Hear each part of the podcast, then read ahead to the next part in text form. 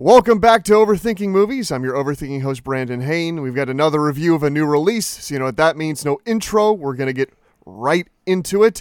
And today we are covering another MCU release. Wow, it feels like it's only been a couple weeks since the last one.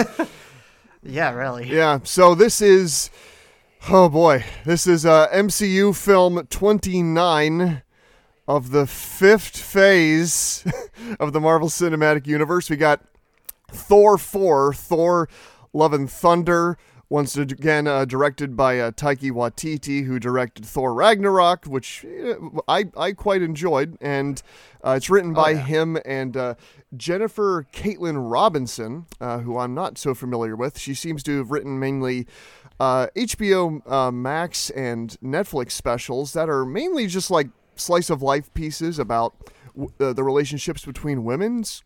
So I was kind of curious to see how that would apply to this movie. So of course we're going to start with no spoilers uh, before we get into the overall analysis of the movie itself. All right, and of course, as you have heard, I have overthinking co-host Alex Yulaki with me, of course, to talk about the MCU. He's my comic buff here.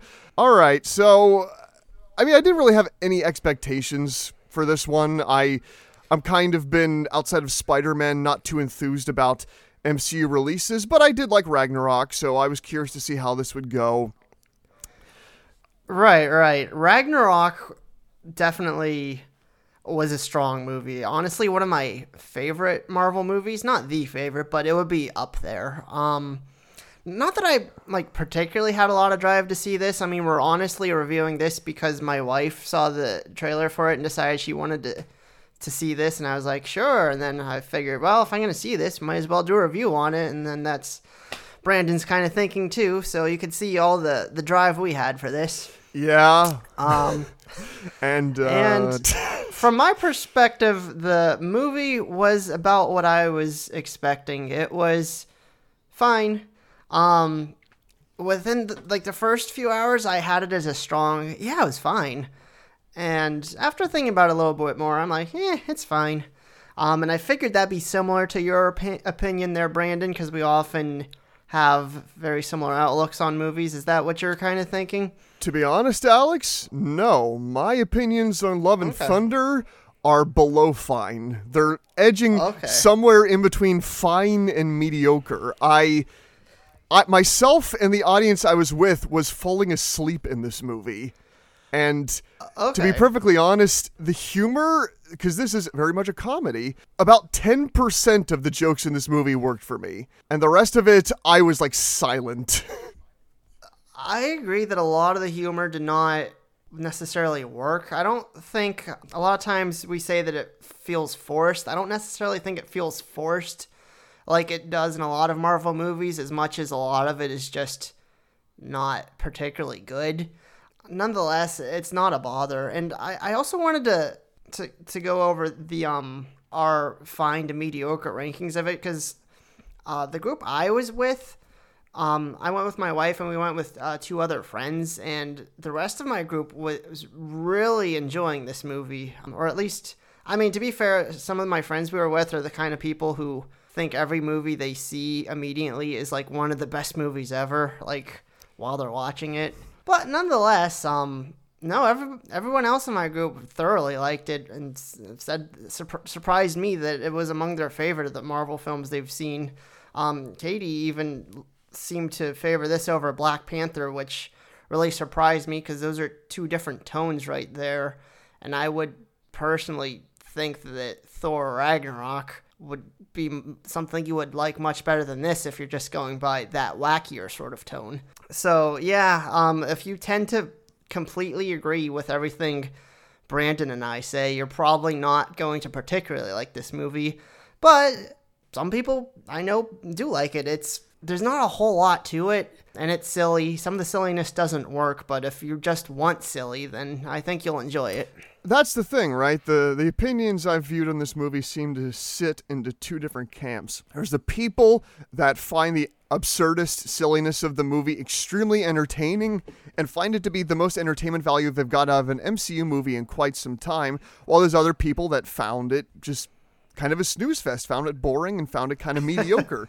And I was surprised to find myself edging on that camp because, yeah, like you, Alex, I usually go into these movies and I'll, for a lot of them, I come out being, eh, it's fine. You know, it was fine. But Thor Love and Thunder was kind of a goose egg for me. It was just like I could not fathom any emotions toward this movie at all. And I was surprised because this is actually probably one of the more negative reactions I've had out of an MCU movie almost in general. Okay. Very interesting.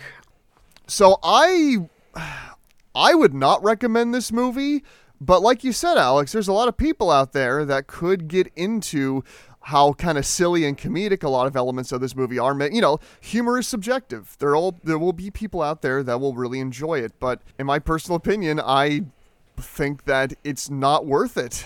The action certainly didn't help overpower it either. I mean, you know, you get the fight sequences and some stuff like that as you often do, and I thought the character sounded really interesting and even had a cool background. Gorr, the God Butcher, though it just came out feeling really generic once again of just another dark powerful villain going out to do something that'll destroy this part of the universe with this doodad as they always like to do in these marvel films to transition because before i get into spoilers what i will finally say about this movie my final note is i thought thor love and thunder felt like a pale imitation of other better MCU movies. and uh, with that note, I will put the spoiler warning here and we'll get into the full analysis of the entire film, discuss a bit of the background to it, as well as a lot of the spoilers and why we kind of felt the way we did. When I say that, Alex, that it's a pale imitation, I mean that from the very opening because this movie does once again do the we open with the villain's origin story, which you know, is what was done in. I mean, it's been done in many other MCU movies, but of course, what it just immediately makes me think of is Spider Man Homecoming. But this villain story and motive is very, I don't know, it's very one note. He had a daughter, the daughter died, and then he tried to pray to a god to help, and the god was like, I'm not helping you, I'm a god, you're meant to worship me and die for me. And so he kills the god, and there's a clear motive, and it makes sense. It's just that I just felt like it was very thin. I was definitely with it as as it opened with that. I mean, even if it was thin, I liked the concept. I just uh, think what it became had very little originality to it. Um, I saw on IMDb that uh, Christian Bale did not initially want to take this part. He thought he had had enough after, you know, three Batman movies. He felt like his acting performance couldn't do enough doing all this superhero stuff. Though I guess his kids ultimately heard about this and persuaded him to take the role, and he did it, and we got this. So, I mean, I feel like he might have been kind of right about it, because again, though a fine thing to adapt, uh, just didn't end up equaling to much. Though I also saw on IMDb that I think it Chris Hemsworth said that Gorr here was his favorite MCU villain now. I okay. I mean, I guess he likes Thor stuff. I mean, that certainly sounds like a way to try to, to make people watch it. Um, but yeah, I, I just was giggling to myself in a kind of shallow way when Gorr was on screen because I just thought, wow, Christian Bale's really pulling off Emperor Palpatine really well. yeah. Um, because that's pretty much what the character's performance was. But right.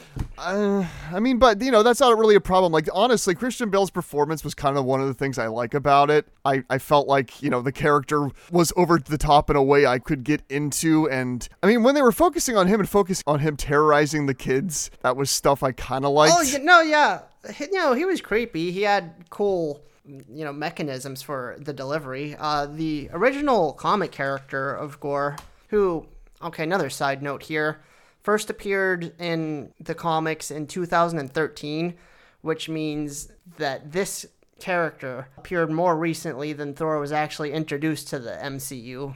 So that's kind of an interesting note. I'm not sure if we've had other instances of that yet where the MCU's been going on long enough that we're pulling in things from the comics that have happened since then. Originally, when I was looking up about him, I guess a lot of his powers were kind of attached to Null with a K that would probably be silent. Anyway, that would kind of have to do with the origin of the symbiotes if you are familiar with Venom and Carnage or our episode on that. And I could see how. I think they called that he has his sword that he uses and he has his power which they call the all black, I believe. And that from what I understand would kind of have been similar to what would go on to become a symbiote. And I mean, I could see that just from the little bits here, even though they don't take that route in the movies. I mean, likes to go into the shadows and make monsters out of material with that. Which, going back to the movie, I do say that a lot of the designs of some of the creepy crawlers he brings to light were really cool looking, especially when they were having that fight on that planetoid and the colorless section of whatever part of the universe or multiverse they were in. I thought that was pretty cool. Yeah, how he makes them like almost as big as the planet itself. And they're all like coming after them Yeah. and cornering them. And oh, and uh, Alex, uh, so yeah, you just mentioned how Gorr was a character that was created while the MCU was coming out. And actually, that was also the case with our last movie because the girl that uh, Doctor Strange was following Okay. around in Multiverse of Madness America, she only first appeared in 2011. Uh, I mean, yeah, the Marvel Cinematic Universe has been going on for how many years now? I mean, it started back in like 2008 or something. Yeah, that's about right. That's when Iron Man came out, so it's been more than a decade. So it, I mean, it would make sense that they would draw stuff Well from over, yeah. the modern comics, which is cool. But honestly, I'm surprised to hear that because Gore feels like a character that would have been in the comics for many, many years with his design. Yeah, he does have that feel to it. Being focused on darkness. I did like how the idea of the character is that he's not so much, you know, he, he's not a god himself. He is taking his power. He's not working for somebody else. He's taking his power from the sword, and his emotions are being accentuated by it. However, when we get to the end of the movie and he's praying to that you know that that device to save him it's almost like him praying to a god which i thought was interesting Okay, yeah. No, the ending definitely worked a lot better than this kind of ending seems to work for me, where, you know, they use love in the end to accomplish things. I, I don't know if I'm jumping the gun a, a bit right here talking about the ending, but since we're talking about that now, I thought the his decision to kind of reform himself was more believable than when I've seen this happen in other instances. Yeah, I I mean cuz yeah, I was kind of just getting nothing out of the movie the whole time, but when I did get to that ending and they had the whole turn there, I mean, I honestly completely was expecting that Jane Foster was not going to make it out of the end of the movie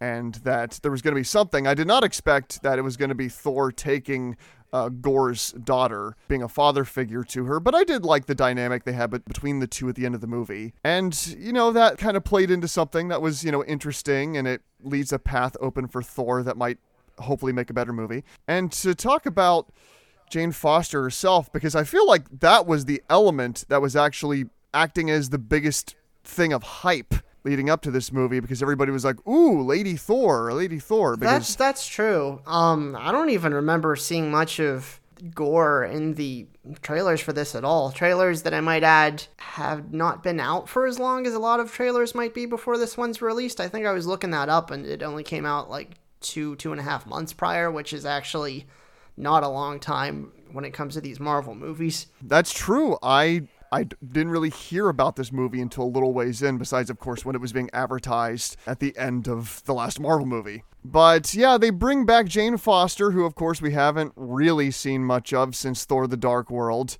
Jane was never really a super interesting or fun character in the first Thor or the second Thor. She was always, I don't know, just like a very one note character. And the thing was, in this movie, when they're showing those little flashbacks of Thor and Jane's relationship and the two of them goofing around and hanging out, I watched those scenes being like, wow, if they had stuff like this in the previous two movies, I might have cared about Jane. Yeah. No, speaking of one note character in those movies, I mean, almost everything about those movies was one note. The first two Thors. Ugh. Ugh. Which is funny because remember how in this movie they have the Asgard theme park and they have that on-stage show Oh, yeah. where they're recreating a s- scenes from Ragnarok with guest Hollywood actors. Yeah, I had I did not recognize any of them during that, but when I looked up, like all four of those names, holy moly! Yeah, I mean, I, I of course did know when Melissa McCarthy came out as Hela. that was funny.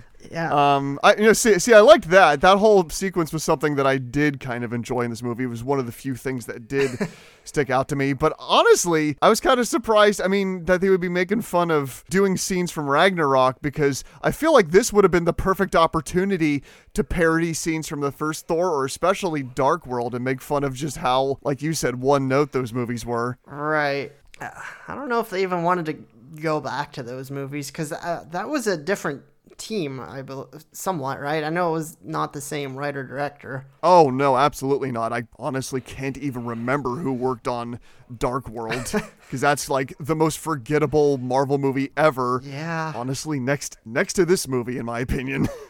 but forgettable for very different reasons to you, I guess. yeah, pretty much. Cuz Dark World, you know, it was a movie about them fighting the Dark Elves. and that's literally all I remember about that movie.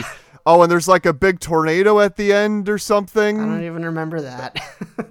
That's literally all I can gather about that one. Oh, and Loki was in it, and I think Oh, Loki yeah, may Loki have it. died or something. I don't I remember. He dies like every other movie, so he probably. Which they did. do make fun of in yeah, this they, movie. they do rip on that. That's Yeah. good. Yeah, the Dark Elves one was just really dark, and then this is a complete 180 from that. Um, of course, digging down even further into kind of the wackiness established in Thor Ragnarok, but then going what we might argue is too far in that direction. Though, mm, as we mentioned before, some people actually did think that was a great jump to make and just how silly this one is. I mean, to be fair, the, the character does not work well in a more serious, grounded universe. I mean, he's like a god of thunder who hangs out with like scientists and creations of science and gamma mutants while he's just floating around with magic hammers and things like that.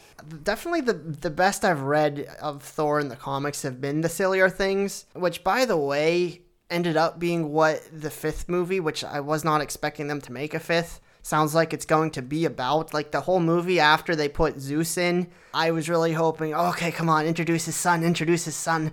Uh, Because I remember really enjoying those Thor comics, which I didn't really expect to get much out of any of them compared to the other things. But uh, Thor and Hercules had good chemistry and some good battles too. I would at least look forward to what they could have done with that, but apparently are looking forward to doing even more with. So uh, yeah, so uh, Alex, what what did you think of this interpretation of Zeus with Russell Crowe? Um, I think I liked it. it was definitely ridiculous. Um, but to be fair, as ridiculous as Zeus was, he was like the least ridiculous god in that room. Some of that was just what was way too over the top. Some of those things they cut to. Uh, you know which one I'm talking about, is particularly, I think. I think what they're playing into here is how in the original, you know, mythology, Zeus was very much not a good guy and he would do a lot of horrible things. True and, enough. And so playing him off as kind of this jerk that doesn't want to get involved in anything and only speaks for himself and loves himself. I get it, I guess. I feel like what I was expecting was that Zeus would at first come out and we would actually be impressed by him and be kind of on Thor's side until it's revealed of who he really is. But I guess that would draw out the runtime of the movie further. But no, he's he's a very silly character in this What, film. yeah, I, I liked just what a jerk he was.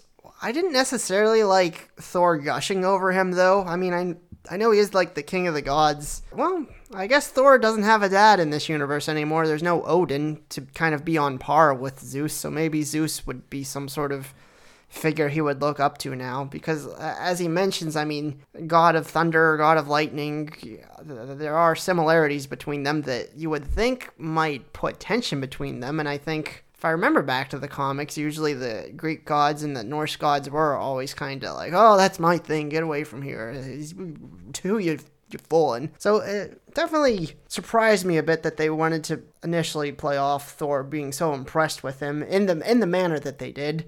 But he got his silly lightning stick so he could go to the final battle with it. Wahoo! What did you think of the mighty Thor, Lady Thor, in this movie, Alex? I, I was glad they incorporated her, and I honestly just liked the chemistry they had, kind of like talking about their relationship in shock while being in the middle of like these battles and things like that. And I actually also really did like her story where she was kind of terminal and coming to the end of her days and got this chance to do this. Though, I mean, the character herself, I don't know if they necessarily did as much with her as they could have combat wise. She was in some battles, but I didn't see anything that like necessarily blew me away or anything like that. Yeah, I know. I mean, I liked her. I liked, you know, that they were trying to pull back the chemistry between her and Thor and almost try to improve upon Sure, it from what yeah. it was in the first two movies. And I felt like that those elements worked because they actually were trying to give her more of a personality here. And I, you know, they gave her her moments in the action scenes and and you know her backstory, which I I did vaguely know the backstory in the comics was about her dying from an illness that would be connected to her wanting the power and being able to summon it. And that stuff, you know, worked for what it was. I, of course, am slightly biased because I'm watching this movie about a character suffering from cancer, having mm-hmm. gone through chemotherapy myself two years ago. I remember thinking to myself in the theater, wow, she kept her hair. That's pretty good.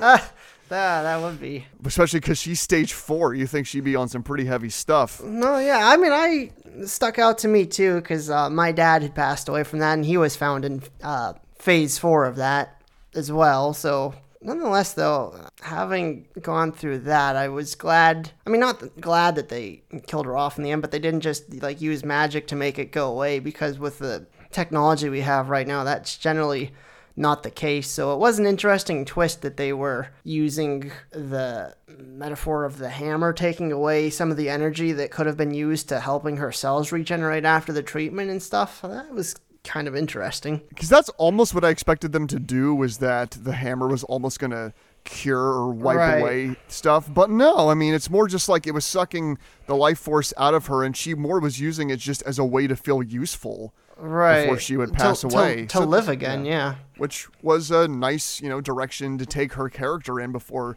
they would kill her off. I mean, I'm sure a lot of people were in the theater probably like, they killed off Lady Thor? Come on, we want more adventures with Lady Thor. Oh, but it's Marvel. I mean, how many of their women are fated to die like this anyway? Yeah, yeah. I mean, we, you know, in the opening of this movie, we got Thor with Guardians of the Galaxy, and of course, we lost Gamora during Yep. the Infinity War movies. so, during another fated death.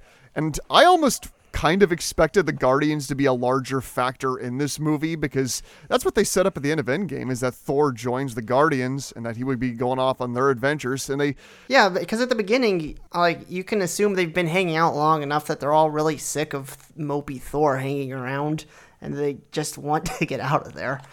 But yeah, it was fun seeing the Guardians of the Galaxy at the, at the Yeah. beginning of that movie, even if it was just for a little bit. You might remember we reviewed Jurassic World Dominion recently, and I, as I was watching this movie, I had to to whisper to my wife, "I got more out of Chris Pratt in these five minutes here than." The entirety of his screen time in Jurassic World. He was allowed to emote. Yep, Star Lord, of course, is a character that actually has like history and a background that would lead to some sort of personality.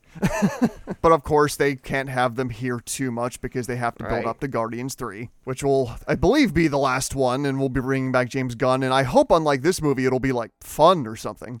um, because because that's the thing right i like the ideas going on here and i like the overall structure of some of the story elements but a lot of what this movie was doing just wasn't clicking with me and one of the main issues i have with it is the writing of the dialogue itself Okay. i find a lot of the dialogue in this movie messy or almost feeling like it's improvised and not in a good mm, way yeah. a lot of the comedy especially just feels like forced not in the traditional marvel way of forced where they suddenly have a character's personality change for 30 seconds so they can tell a joke it's more like they just have conversations unnecessarily go on longer so a character can say something stupid so that way they can turn it into a joke. And it all just feels really really lazy in terms of writing. Like it reminded me very much of and you won't get this reference alex but there's a moment in star wars the rise of skywalker mm-hmm. where the characters are escaping stormtroopers on this like a hover bike and they have a stormtrooper and like a jetpack or something show up and they have the characters go they can fly now. And then another character goes, they can fly now. And then another character goes, they can fly now. And then another character goes, they can fly now. And that's the joke. Yeah. And yeah, yeah, that's the correct reaction, Alex. And a lot of Thor Love and Thunder gave me similar impressions to that. I would either cringe at a lot of the jokes or I would just feel absolutely nothing. Huh. Uh, but I will say the emotions that I got most out of the humor in this movie, the addition of internet memes as oh. characters in the movie in the form of the screaming goat meme is a character in this movie. Thor recruits two giant goats that do the internet goat scream noise. And I'm like, what are we doing? to be fair, my group all really liked those screaming goats. I mean, I didn't particularly, but I also didn't mind that. Like, you said a lot of the comedy in this made you cringe. I did not cringe at really any of it. You said a lot of it just did nothing to you. I got a lot of that. Nah, I mean, a lot of it I'm just like, come on, really? really, that's what we're going with? But I mean, I will say, and my audience was actually pretty silent throughout the entire movie. Interesting. Like, the only thing that made them laugh was the goats because they kept showing up and kept screaming yeah.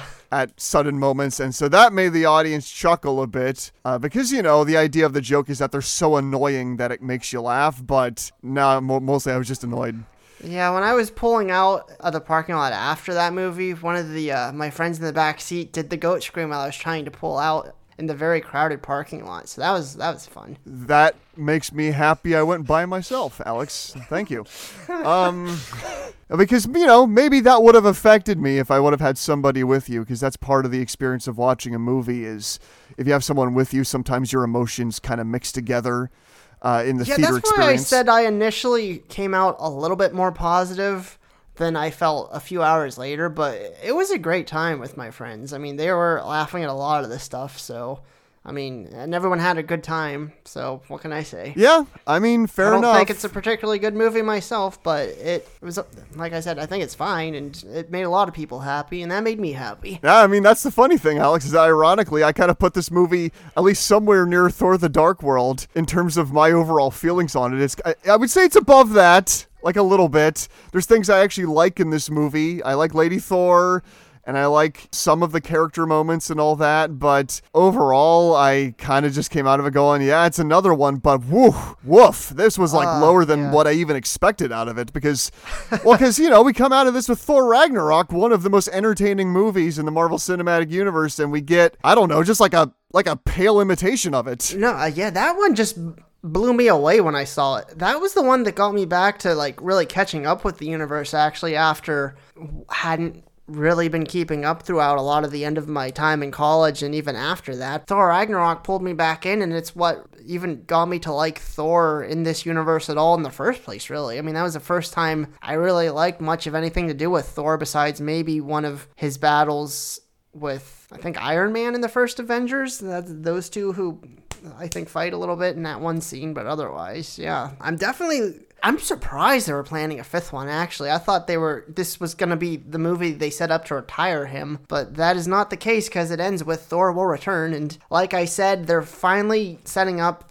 hopefully to to do Thor and Hercules who are one of my fondest memories of Thor comics so I hope they do that and that ends up being a lot of fun and it ends up being a little bit more grounded something closer to Ragnarok but obviously not too grounded Yeah, because, I mean, just to point on a final flaw I had with this movie is that I felt like the tone was kind of inconsistent, where Oh, it would be going back between really, really, like, silly stuff going on, and then it would go to the villain who is killing gods and spreading darkness all over the place and having these shadow monsters come out and kidnap children. And even like showing severed heads of like insect monsters to children some of that i mean even though they they don't like inherently like show some of these things front and center um it's still enough that it could clearly make some people uncomfortable not me i thought it was cool but yeah a lot of people I mean, that's the thing, Alex. That's the parts I liked the most. I liked the scene where Thor and Jane and oh, uh, Valkyrie are chained up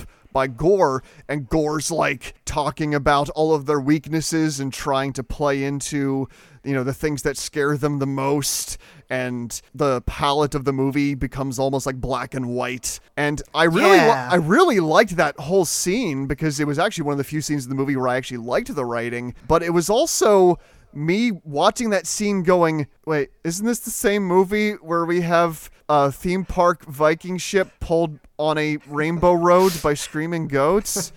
like, what are we doing, guys? Like, what's going on here? Well, you see, they got pulled away from the rainbow, so now everything is in- in- insidiously dark and bleak without the power of the rainbow, literally here. Yeah, it's about them bringing back Keller to the world. But yeah, that that all just felt very odd because they didn't really give Gorr enough for me to go like, "Ooh, yeah, wow," because a lot of it would then be a lot of it would be then contrasted by Thor recruiting a group of children to fight evil shadow monsters. Yeah.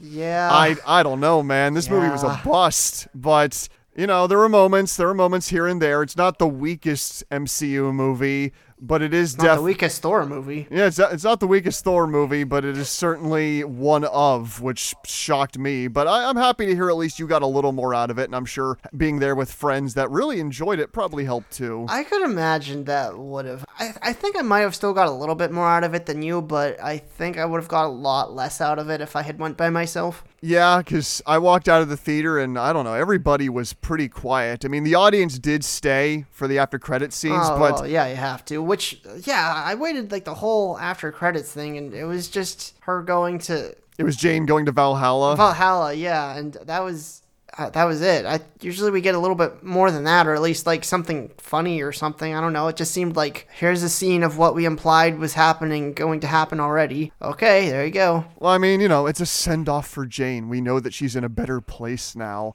But I But that's kind of the- that. Well, that's kind of the thing, though, Alex, is that the end credits of Multiverse of Madness were a joke, and then this is just kind of a little thing, and it's like, are the after after credit scenes not really mattering anymore? I mean, you know, the first Avengers just had like a joke at the end of its after credit scene, but it's like, do we need these after after credit scenes anymore? Because they all just feel like unnecessary. I don't know because they're, they're doing the, the necessary ones just within a, a, a few minutes of the credits, and then they're doing the second one, which used to be the more important one at the very, very end. Maybe not enough people were waiting till the very, very end, and they wanted to make sure they fit in what's ever going to be next into the, the sooner after credit scene. I don't know. I don't know either because yeah, we get the Hercules tease only like a little bit into the credits, and then we get just like this. Okay, yeah, that's that's a thing at the end of it. So I hope they retire that because I don't want to have to sit through the entire credits just to see. Oh, okay, yeah, I- that was cute, I guess. Although I don't know why I'm gonna go into the debate the lore of this, but the one god said that there is no afterlife at the beginning of the movie to Gorr, but then there is an afterlife if you're of the the Valkyrides and the Asgardians and you go to Valhalla. I mean, is there only an afterlife for some people and not all in this this universe, this multiverse? Maybe. I mean, it, it seems to imply that they would have to die in battle to go to Valhalla. So does that imply that but yeah, because Thor makes that direct reference, but also Jane dies well after the battle. Even though earlier in the movie, Thor specifically says you're to the other woman, "Oh, your leg would be there because it died in battle, but if you die now laying here, you won't go there." Maybe Thor just doesn't know what he's talking about when it comes to Valhalla. But Alex, she was in battle. She was battling cancer. oh, Eh? I yeah, guess. Eh, I don't. I don't Uh, know. yeah. I don't know. Yeah. Uh, that, I mean, that is a battle. I mean, it's true. So I guess, but I don't know. I mean, that's a way you could I'll- I'll- phrase it, but I'm sure they meant I'll an try not actual to- battle. I'll, I'll try not to let the existential crisis of what happens in the afterlife in a fictional universe not keep me too much up at night. Someone dies of cancer, and they go to super whimsical Thor afterlife, even though they're not an Asgardian. I don't know. Yeah, yeah, sure. Well, I guess because I don't know if that was only for gods or not, but I guess she became a god when the hammer chose her, which we don't really get a whole lot of explanation about. Not It really. just kind of happens. No. Because when we get that scene where, and just, you know, quickly to go over this before we cap off here, that scene where she actually does see the hammer, and while she's standing next to it, the hammer starts to move, and we see this thundercloud appear overhead. I thought that was because Thor was going to be in the area and he was making the hammer move, not because she already was making the hammer move on her own will. Mm, Yeah, well, I mean, she was. They say in her backstory that like she was sick, and then the, the hammer came to her, and and then she became. I guess she didn't really know what happened there either, and I guess nobody really does, because Thor didn't seem to know why suddenly she was this either, and the hammer went with her. I don't know. Okay, well, I mean, I will at least say that the the relationship dynamics between the different hammers in the movie were some of the humor that worked for me. Really, I thought that was some of the stuff that got too goofy with Thor and his axe talking to it. It's okay. It's just you and me against the world, babe. I mean, I thought it was a little forced when he's, you know, talking to his old hammer and the new hammer's like, "Ugh."